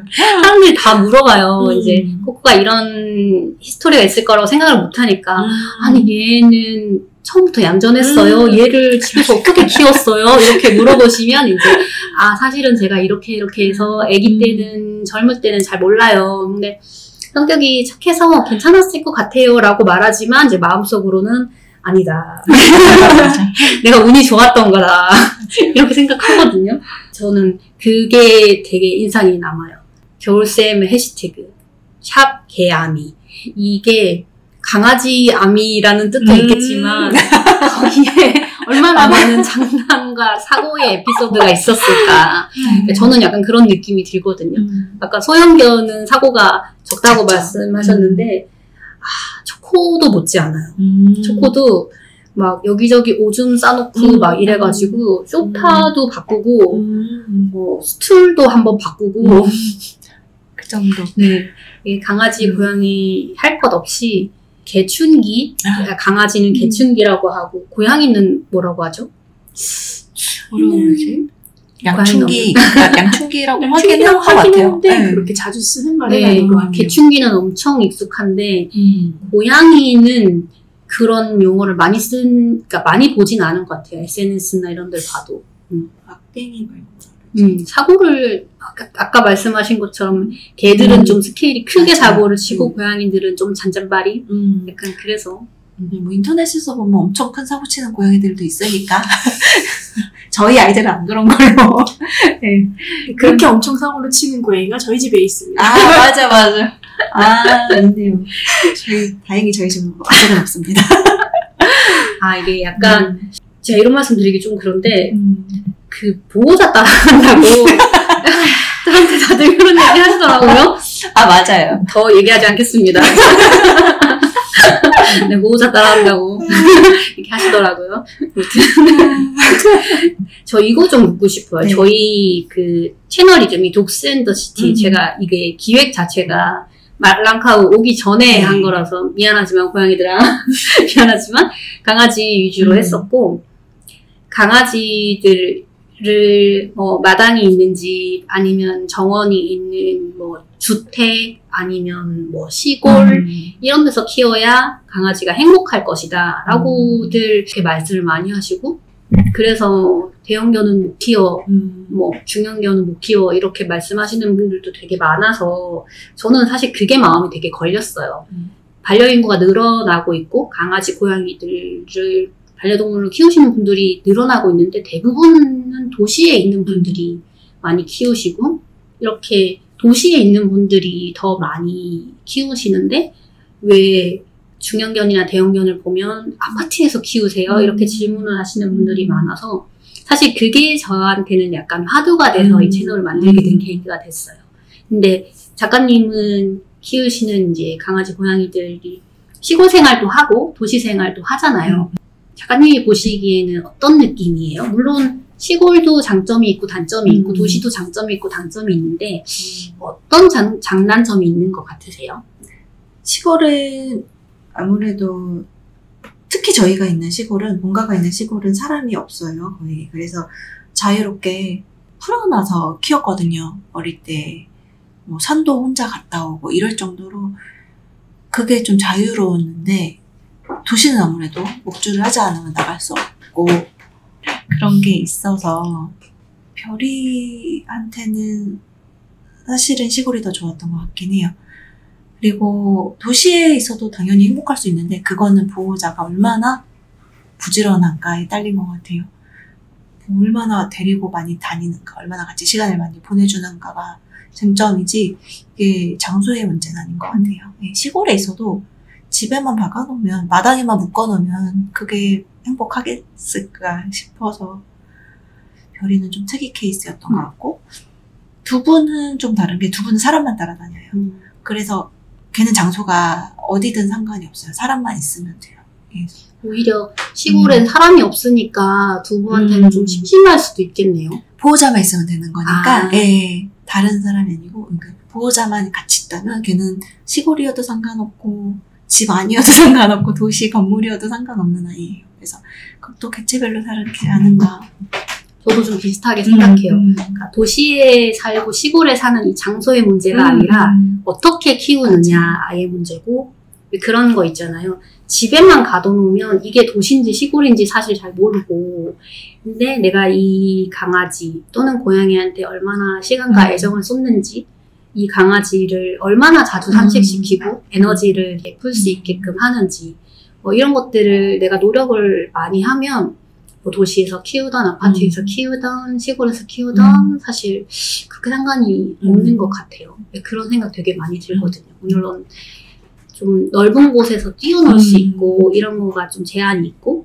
도시에 뭐 놀이터, 놀이 음. 뭐 그런 반려견 음. 놀이터 이런 게 너무 규모가 작고 이래서 사실은 좀 돈을 내고 좀 넓은 운동장이 있는 곳에 찾아다녀야 되는 게 음. 한국의 현실이라서 그런 게 좀 안타깝긴 한데 결국에 보호자의 약간 마인드셋 그리고 얼마나 부지런한가 그리고 정말 그게 제일 중요한 것 같아요. 부지런. 우리가 얘기하잖아요. 가슴으로나 지갑으로 음. 키운다.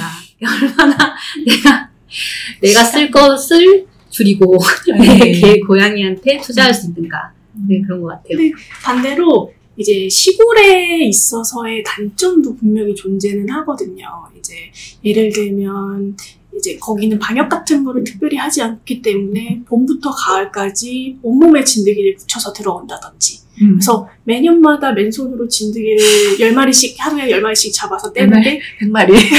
근데 100마리예요. 하루에 일과일 정도로 그렇게 좀 힘들게 음. 좀 해야 되고 또 시- 심지어 그게 만약에 수천징들이거나 그럴 경우에는 사람도 감염이 돼서 사망까지 이를 수도 있는 문제이기도 해서 그런 방역 같은 것들을 굉장히 많이 신경을 써야 하고요 그리고 혼자 나가다 보니까 아무래도 다쳐서 오는 경우가 아, 왕왕 맞아요. 있었어요. 있었어요. 예, 뭐 누군가한테 물려서 음. 다른 강아지한테 음. 어, 혹시나 해서 다가, 다가갔는데 그 친구가 공격성이 있었다. 그래서 물려서 온다든지 아니면은 다리를 워서 삐끗해가지고 음. 절면서 들어온다든지 이런 음. 경우가 별이한테는 왕왕 있었거든요. 그래서 별이는 자유와 함께 그런 부상들을 음. 같이 예, 얻은 거라고 생각하시면 더 음. 편하실 것 같아요. 그래도 불행 중에 다행이네요. 어쨌든 음. 다 회복된 거니까.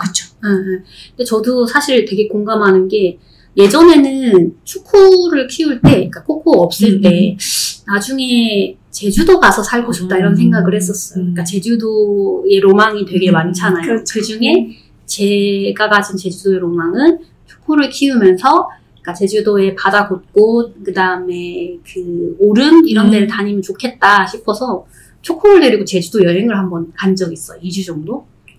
어, 3주였나? 음. 꽤 길게 갔었어요. 근데 제주도에 생각보다 갈 수 있는 곳이 없더라고요.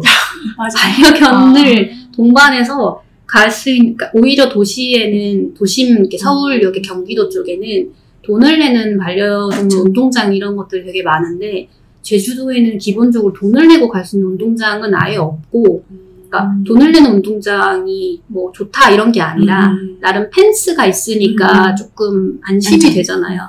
근데 기본적으로 제주도에는 워낙 뜰이나 뭐 오름 이런 게 많으니까 그런 개념 자체가 없었고 두 번째는 그럼 오름을 데려가면 되겠네라고 했는데 뭐 절반 이상은 강아지를 데리고 가면 안 네. 되는 오름이고 왜냐면 국립공원으로 지정되어 있는 곳일 음, 경우에는 반려견이 동반이 불가능하고 그리고 절반 이상은 말씀하신 진드기가 워낙 많아가지고 반려동물이 갔다가 뭐 바베이시아나 뭐 이런 아. 거가 걸려서 올 확률이 높다. 음. 가지 마라 이런 리뷰들이 너무 많은 거예요. 그래서 오름은 거의 가지를 못했고 그리고 이제 바닷가나 조금 이렇게 갔었는데 그리고 강아지를 동반할 수 있는 카페들이 되게 많아요. 가보면 펜스가 있는 카페, 그러니까 도심에는 보통 강아지들을 동반할 수 있는 카페는 외부의 운동장에 펜스 같은 게 쳐져 있는 여기는 그런 게 없어요. 그냥 돌담. 그리고 돌담 옆에 그 편말이 하나 있어요. 뱀이 나오니 주의하시오. 그래서 아 이게 뭐 오프리시를 하고 싶다라는 생각을 아. 하고 간 건 아닌데, 음. 그러니까 오프리시를 안 하고 내가 줄을 음. 매고 있더라도 뱀을 조심해야 돼? 라는 생각이 드니까 그 잔디 그 뒤에 덤불 있는 쪽을 가지를 못하겠는 거예요. 그래서 오히려 제주도에 가서 카페 투어를 했지, 오히려 자연 음. 이런 투어를 음. 초코랑 많이 못한 것 음. 같아요. 그래서 어, 이게 시골에선 약간 의외의 포인트가 안 되는 맞아요. 포인트가 있구나 이런 음. 생각했거든요. 심지어 별이도 뱀에 물려서 들어온 적이 있어요. 아, 저희, 제가 off leash는 이거를 찬성하는 쪽은 아니에요. 사실은 풀어놓고 키우려고 했던 건 아닌데, 마당에 이렇게, 처음에는 이렇게 양쪽에 기둥을 박아서 줄을 길게 해서 왔다 갔다 할 수 있게 해놨었는데, 음, 왜냐면 아무래도 연세가 있으신 분들이니까 집 안에서 큰 개를 키운다는 걸 되게 별로 안 좋아하셨거든요, 처음에. 데려오긴 하셨지만. 그래서 그렇게 했는데, 어, 얘가 일부러 그러는 건지 한쪽에 가서 늘 무- 이렇게 묶어요. 자기를 이렇게 빙빙빙 돌아서 묶어놓고 사람을 계속 찾는 거예요. 음. 그럼 가서 풀어주고 풀어주고 하면 한 번은 그래서 이 한쪽에만 박아놨어 봤거든요. 근데 풀고 도망가요. 어느 정도냐면 기둥을 뽑아서 가요. 기둥을 뽑아서 어딘가 나가버렸는데 애를 찾지를 못하는 거예요. 그러니까 펜스도 다 쳐져 있는데 돌담을 타고 내려가요.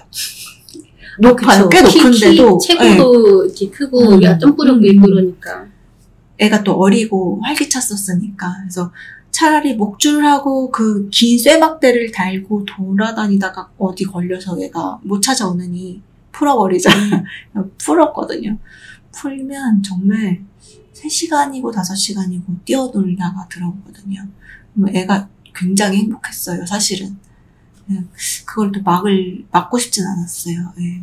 진드기가 뛰어주면 되는 거고 접종 매번 해주고 내부구충 해주고 내부구충 해주고 맞아요. 음. 이게 그렇게 뛰어놀 수 있는 시골이 음. 조금 안전한 자연 음. 환경이면 제일 좋을 것 맞아요. 같고 그렇게 뛰어놀고 오프리시를 해도 음. 누군가에게 피해를 안 주고 맞아요. 내가 피해를 네. 안 당하는 컨디션만 맞아. 유지가 되면 음. 오프리시가 좋냐 안 좋냐 이런 얘기를 할수 네. 있는 할 필요가 없는 상황이 약간 시골에는 네. 만들어질 수 있으니까 운이 좋았던 것 같아요. 그 당시는 사실 전원주택 단지인데도 사람들이 거의 살지 않았고 조성되기 전이어서 지금도 별로 그렇게까지 사람들이 많지는 않은데 지금 애가 나이가 드니까 나가지 음. 않아요.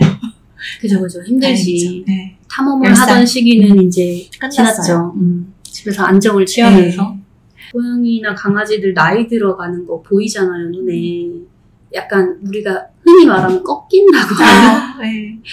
그게 보이잖아요, 그죠? 맞아요. 조금 조금 웃긴 얘기인데 다행이다 싶을 때도 있긴 해요. 아, 맞아요. 아, 이제 다행이다. 꺾이니까. 어, 꺾이니까. 그러니까 초코 같은 경우도 청년 유치원 다니기 전에 음. 제가 훈련을 엄청 열심히 이제 선생님들 이제 바꿔가면서 이제 하고 그런데도 막 물고 짖고 이게 잘 안 잡히던 시기가 되게 오래 됐었어요. 저도 이제 강아지 초보니까 공부를 해도 이렇게 막 늘진 않잖아요. 근데 어느 순간 되니까 음. 얘가 괜찮아졌더라고요. 그래서 저는 처음에 아, 나의 훈, 그 훈련이 음. 먹혔나? 라고 생각을 했는데 음. 얘가 꺾인 나이. 음. 주변 분들이 세네 살만 지나면 음. 괜찮을 거다. 음. 근데 정말 세네 살이 지나니까 급격히 이제 차분해졌어요. 근데 그것도 있는 것 같아요. 어릴 때 교육 없이 세네 살이 된 아이들은 여전히 문제 행동을 하는 것 같아요. 그래서 네, 교육도 물론 네, 중요해요. 중요한 것 같아요. 감사합니다. 저의 노래- 저의 노력이 교육열이- 헛되지 네, 않았네요. 헛되지 않았어요. 갑자기 뿌듯해지네. 네, 저의 노력이 함께 항상에 계시는 결혼생, 결혼생 되게 많이 의지하는데. 저희가 녹음을 꽤 오래 음. 했어요. 되게 이런 얘기, 저런 얘기 되게 많이 했고, 저는 되게 재밌었던 것 같아요. 음, 몰랐던 사실도 알게 되고, 또또 중추 노- 중추 아, 농장 음, 그것도 되게 좀 새로운 개념인 것 같아요. 음, 그 부모님 얘기 그리고 작가님 음, 아, 아. 작가님 분이 음. 그림도 되게 네, 의미 있었고 또 겨울쌤 같이 해주셔가지고 더 좀 편하게 얘기할 수 음. 있었던 것 같아요. 그럼 개인전 네. 이제 작, 작업 마무리 하시고 9월 5일부터 하신다고 하셨죠? 9월 5일 오후 3시부터 네. 장소는 어디죠? 행궁길 갤러리라고 수원 행궁 바로 공연 주차장 바로 옆에 있어요. 그래서 찾아오시긴 좀 편하실 것 같아요. 일주일 정도? 일주일. 그럼 자- 가면 작가님 만날 수 있나요? 저 첫날은 오후 3시부터 있을 거고 그 다음 이제 일요일까지는 계속 있을 거예요. 9시, 아니 10시 반에서 한 저녁 8시 반 이렇게 있을 거니까 편하게 놀러 오세요. 네. 오늘 작가님이랑 그리고 저희 겨울쌤, 저희 겨울쌤, 저희 최애 겨울쌤과 같이 녹음을 해봤어요. 녹음 어떠셨어요? 어, 되게 재밌었어요. 같이 견주님이랑 막 이렇게 만나서 수다 떠는 느낌이라서 되게 재밌고, 네. 만나서 반가웠습니다. 저희 초면에 초면에 녹음을 하겠다고 이래서 엄청 당황을 하셨 지 않았을까라는 생각도 사실 좀 해보는데 어, 오늘 겨울쌤 통해서 얘기 듣고 했으니까 저도 궁금했거든요. 그래서 만나뵈서 너무 좋았어요. 저희 자주 봐요. 네. 네. 또 개인전 때 맛있는 거 사가지고 네. 갈게요. 별쌤은 저희 두 번째 녹음 음, 참여이신데 어떠세요? 어, 이제 항상 뭐 내 새끼 자랑하는 거야. 뭐 항상 해도 부족한 부분이 있는데 네, 그 무엇보다도 제가 자랑하고 싶었던 나의 청녀원이 아니라 우리의 청녀원 이야기. 사장님이 김영석 사장님이 시작하셨던 청녀원의 역사라든지 그 안에 담긴 김영석 사- 사장님의 철학 같은 것들 그런 것들을 항상 누군가한테 자랑을 하고 싶었는데 그럴 기회가 되게 마땅치가 않아요. 지금은 제가 운영을 하고 있는 상황이고 하고 있는 일로만 해도 너무 빠듯하게 바쁘기도 하고 그래서 자랑을 할 기회가 좀 많이 없었는데 이번 기회에 재선 선생님이랑 같이 저는 자랑이라고 생각하는데 아무튼 소개를 해드리게 돼서 저는 정말 너무 기쁜 것 같아요. 말씀을 너무 잘하시는데 저희 아미가 갑자기 녹음 내내 열심히 있다가 엄마가 지금 얘기하니까 엄마가 너무 얘기를 잘해서 그런 건지 모르겠는데 와가지고 자기도 자랑을 하고 싶었나 봐요. 어, 아미 지저 한번 시켜주기로 했잖아요. 아, 목소리 맞아요. 한번 들려줄까요? 아미 목소리 음. 아니 일어나 일어나 일어나 일어나 옳지 앉아 앉아. 옳지 앉아. 옳지 지적 지적 지적 옳지. 잘했다. 잘했어. 네, 여러분들 스페셜 우리 개 아미야. 짖은 목소리를 들어보셨고요. 훈련이 너무 잘 돼 있어가지고 얘는 뭐 어디 내놔도 부끄럽지 않을 뭐 예전에는 많이 새는 바가지였겠지만 아까 헐크게 얘기를 했었는데 아 그죠 헐크 헐크의 흑역사가 있지만 지금은 아주 완벽한 네, 반려견 너무 예뻐요. 네 제가 나중에 사진으로 인스타에 공유를 해드릴게요. 너무 예뻐요. 저는 이렇게 녹음을 하게 돼 너무 즐겁고요. 제가 좋아하는 두 분이랑 녹음을 하게 돼서 너무 좋고 이제 제 선생님이랑 친하게 될 수 있는 계기를 만들었다. 일단 얼굴을 텄다. 이거에 되게 만족을 하고 있습니다. 앞으로 종종 제 선생님이랑도 같이 이제 녹음할 수 있었으면 좋겠고 우리 겨울 쌤이랑도 녹음 같이 할 수 있었으면 좋겠어요. 오늘 너무 시간 내주셔서 감사하고요. 또 저, 저희는 또 다음 기회에 또 좋은 시간을 가지기를 희망해 봅니다. 네, 감사합니다. 감사합니다. 감사합니다.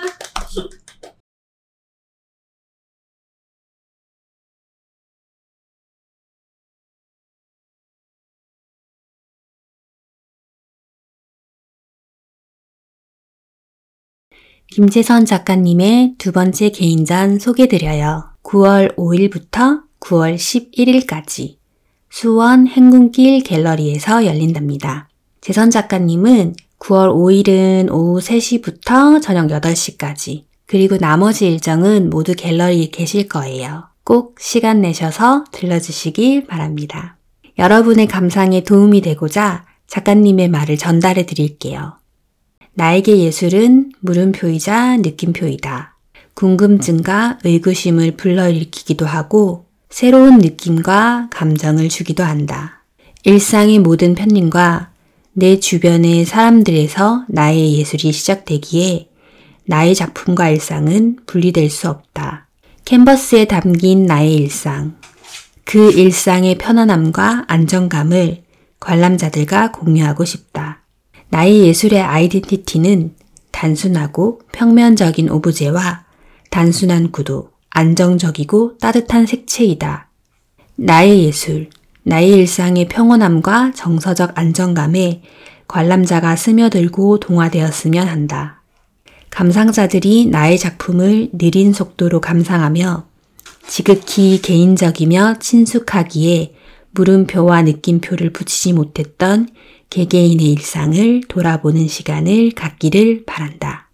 재선 작가님의 작품들을 통해서 여러분의 일상이 편안하고 평온하기를 기원합니다. 여러분 꼭 방문해 주세요.